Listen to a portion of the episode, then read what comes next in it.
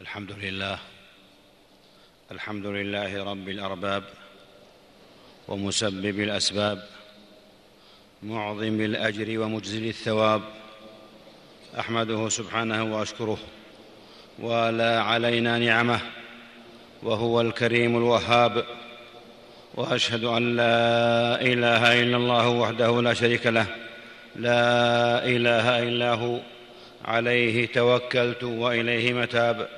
وأشهد أن سيدنا ونبينا محمدا عبد الله ورسوله المنتخب من أشرف الأنساب صلى الله وسلم وبارك عليه وعلى آله الطيبين الطاهرين وأصحابه الغر الميامين خير آل وأكرم أصحاب والتابعين ومن تبعهم بإحسان إلى يوم المآب. أما بعد فأوصيكم أيها الناس ونفسي بتقوى الله فاتقوا الله رحمكم الله ما للعيون ما للعيون مع ألو مع ألو ما للعيون مع الوعيد جامدة وما للعقول مع المواعظ سامدة. هل أمنت الدوائر؟ أم نسيت ذنوبها صغائر أم, أم, أم نسيت ذنوبها صغائرها والكبائر؟ كأن سواها هو المطلوب وكأن غيرها هو المحاسب والمسؤول. ألا فجدوا رحمكم الله. جدوا واجتهدوا. أفيضوا الدمعة قبل أن تتعذر الرجعة. واستعدوا للبلية قبل حلول المنية. اسلكوا رحمكم الله سبل الهدى. وتجنبوا مسالك الغفلة والردى. واعمروا القلوب بالتقوى. فالآخرة خير وأبقى. وجاءت سكرة الموت وجاءت سكرة الموت بالحق. ذلك ما كنت منه تحيد ونفخ في الصور. ذلك يوم الوعيد وجاءت كل نفس معها سائق وشهيد. لقد كنت في غفلة من هذا فكشفنا عنك غطاءك فبصرك اليوم حديد.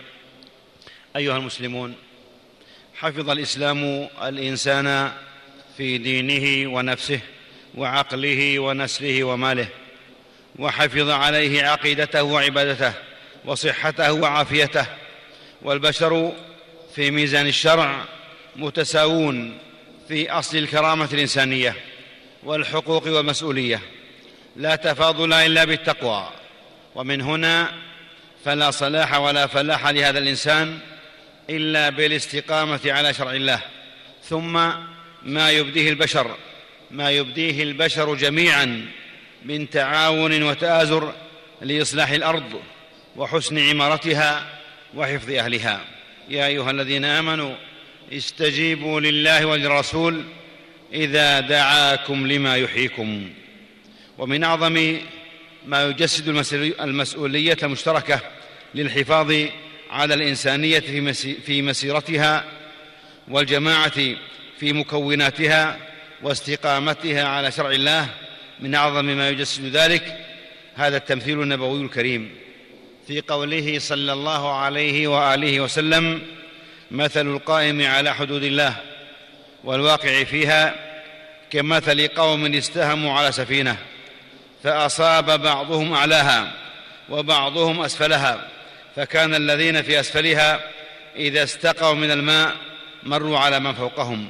فقالوا لو انا خرقنا في نصيبنا خرقا ولم نؤذ من فوقنا فإن تركوهم وما أرادوا هلكوا جميعا. وإن أخذوا على أيديهم نجوا جميعا. أخرجه البخاري في صحيحه من حديث النعمان بن بشير رضي الله عنه. ومن هذا المنطلق أيها المسلمون اهتم أهل العلم بكل ما يتعلق بأحوال الإنسان وحاجاته في غذائه ودوائه. وصحته وسلامته في أحوال الاختيار وأحوال الاضطرار اخذا من نصوص الشارع وغاياته ومقاصده وحكم تشريعه. ومن أعظم أوجه التعاون وأوسع وأوسع أبوابه عباد الله ذلك الإحساس العميق والشعور النبيل بمن ابتلوا ببعض ابتلاءات الدنيا في أبدانهم واهلهم تعاون ينعم فيه المجتمع بكل فئاته وأطيافه أصحائه ومرضاه ينعمون بهدوء البال وراحة النفس ولتظللهم فيه الحياة الهانئة والعيش الكريم. يتجلى ذلك عباد الله في استعراض ما ينبغي من مواقف وحسن سلوك وتصرف من بعض الأمراض التي يبتلى بها بعض العباد. وبخاصة الأمراض المعدية. عافانا الله وإياكم وشفى مرضانا ومرضى المسلمين. فالعدوى حق وهي تعدي بإذن الله وتقديره وجعله. ومعلوم طبعا مواقع أن العدوى تصيب بعض الناس دون بعض. فالعدوى إذا أذن الله أعدت وسرت وإن لم يؤذن وإن لم يأذن لم تعد ولم تنتقل. وبعض من يخالط الم... وبعض من يخالط المريض المصاب وآخر لا يصاب والجميع في مكان واحد. ودخول المعديات إلى البدن لا يلزم منه حصول العدوى. ومن هنا قال عليه الصلاة والسلام لا عدوى ولا طيرة ولا هامة ولا صفر وفر من المجذوم فرارك من الأسد. أخرجه البخاري تعليقا ووصله أبو نعيم وابن خزيمة. أي أن المخالطة من الأسباب والأسباب قد تنتج وقد لا تنتج. فالله عز شأنه وتعالى سلطانه هو رب الأرباب وهو مسبب الأسباب. لا إله إلا هو. وقد قال عز شأنه في السحر وما هم بضارين به من أحد إلا بإذن الله فالمؤمن يعتقد اعتقادا جازما أن الله هو الحافظ المدبر المتصرف. وهو الذي خلق الأسباب وآذن بفعلها وتأثيرها. والمسلم يتخذ الأسباب لجلب النفع ودفع الضر مع اعتقاده أن الله سبحانه هو رب الأرباب ومسبب الأسباب يأذن بتاثيرها يأذن بتأثيرها ويمنع من تأثيرها فهو المالك المتصرف عز شأنه. والمؤمن يرد قدر الله بقدر الله فالأمراض والأدوية والعلاج والشفاء كلها بقدر الله وإذنه ورحمته. فشرعنا جمع بين التوكل والأخذ بالأسباب فالتداوي يدفع المرض بإذن الله كما يدفع الأكل الجوع وكما يدفع الماء العطش والحر والبرد تدفع بأضدادها. بل لقد قرر أهل العلم أن حقيقة التوحيد لا تتم إلا بمباشرة الأسباب التي نصبها الله التي نصبها الله مقتضيات لمسبباتها قدرا وشرعا. وتعطيل الأسباب وإهمالها يقدح في تحقيق التوكل. فلا يجعل العبد عجزه توكلا ولا توكله عجزا. معاشر المسلمين ومن ابتلي بشيء من هذه الأمراض المعدية فينبغي أن يبذل من الأسباب ما يؤدي إلى سلامته. وسلامة نسله وأولاده باختيار زوج أو زوجة لا يتأثر نسلها بمرضه. ويراجع في ذلك أهل الاختصاص من الأطباء والخبراء ليرشدوه إلى ما يناسب حاله. مع ما ينبغي من الاهتمام بالكشف الطبي قبل الزواج والمصالح الكبيرة المترتبة عليه. وما لولي الأمر من حق الإلزام إذ تصرفه منوط بالمصلحة العامة كما يقرر أهل العلم. وينبغي للخاطبين إخبار كل واحد منهما صاحبه بما يحمله من مرض ليكون على بينة وليتخذ من الإجراءات والاحتياطات التي تجلب لهما السلامه بإذن الله ولذريتهما وتمنع انتشار المرض فيهم وفي ذريتهم. وقد ذكر أهل العلم أن السلامة من العيوب المثبتة لخيار الفسخ حق للمرأة وأوليائها وحق للخاطب وأهله في الأمراض المعدية الدائمة غير المؤقته ومن الأسباب النافعة بإذن الله أخذ اللقاحات والتطعيمات لما علم من فائدتها وكبير أثرها. ومن الأسباب العلاجية والوقائية الطهارة والنظافة. وقد حض ديننا على الطهارة. وجعلها من الإيمان بل جعلها شطر الإيمان.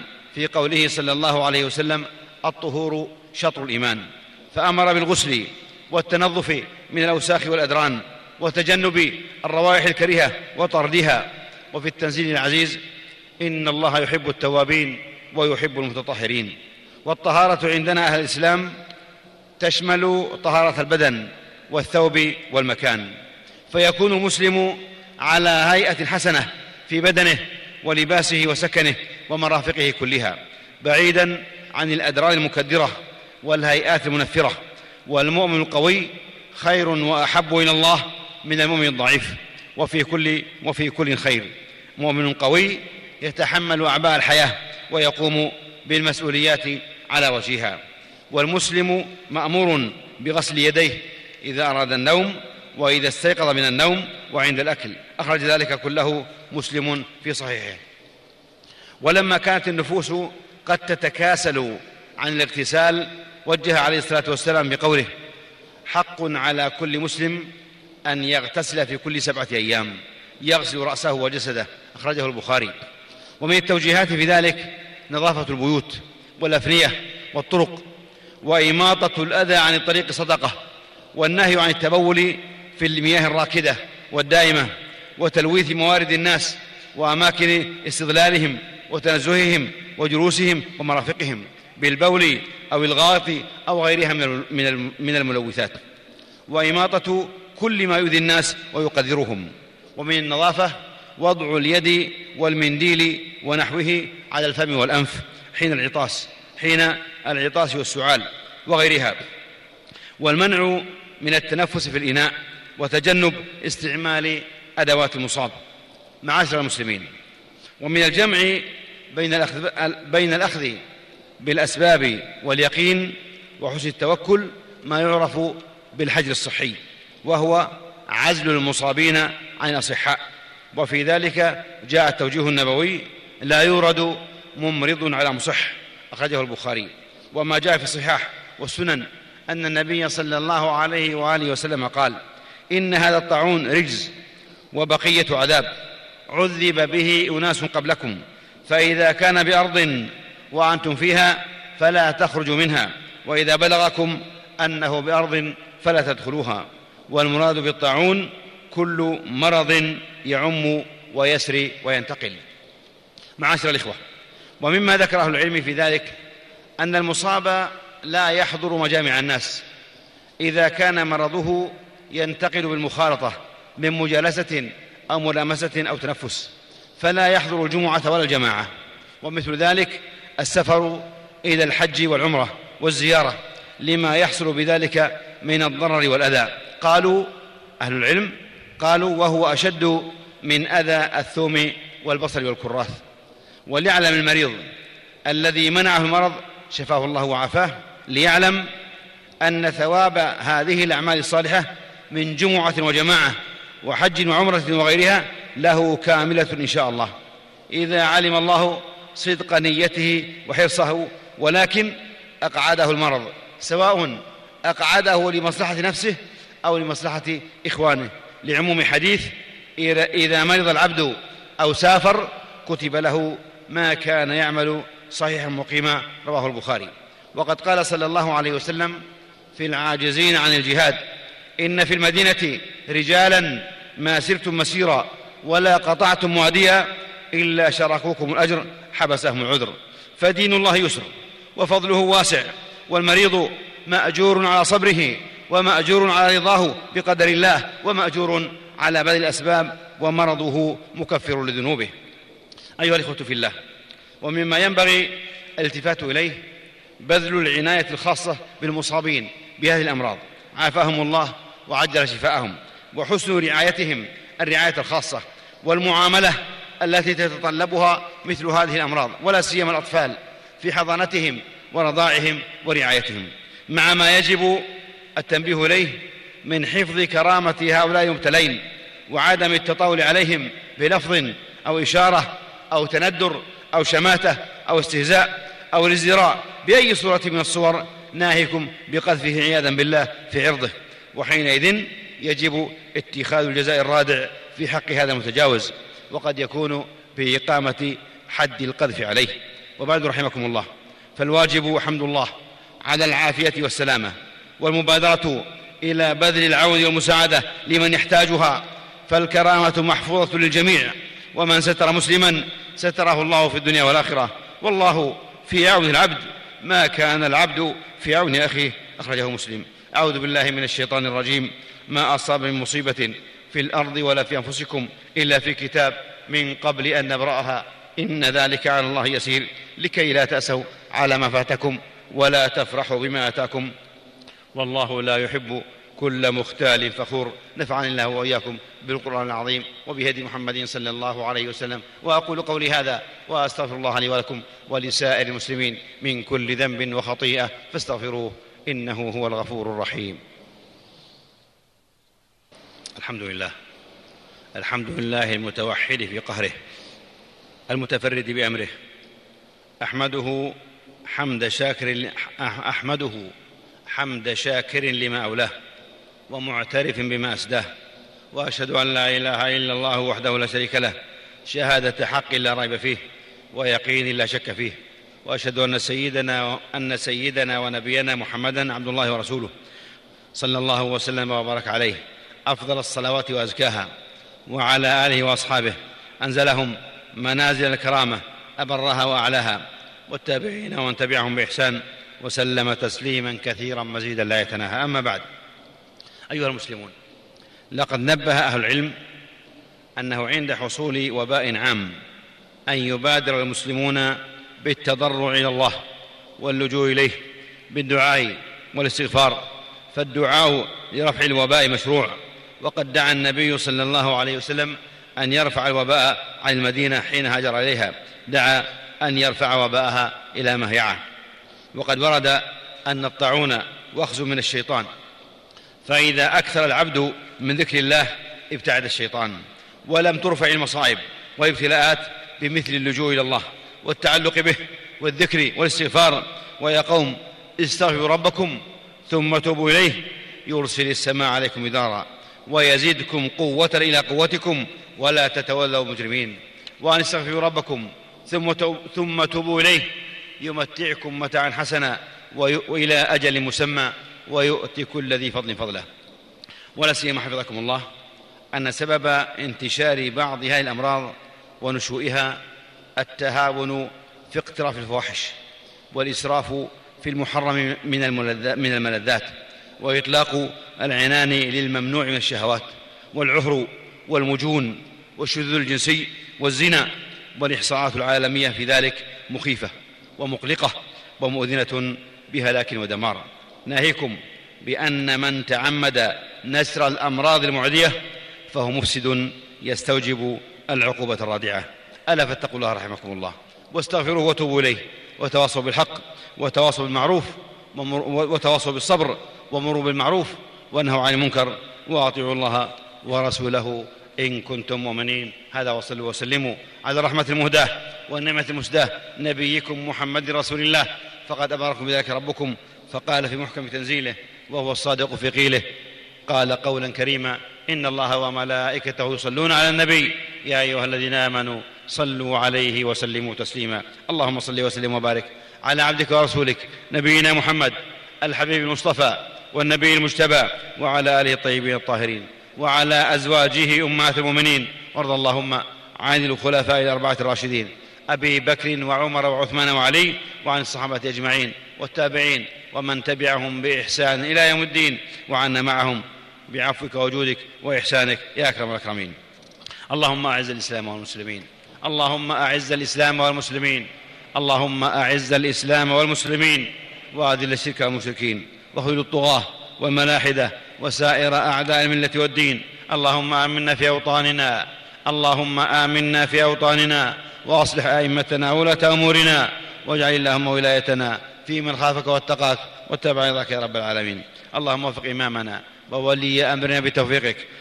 وأعزه بطاعتك.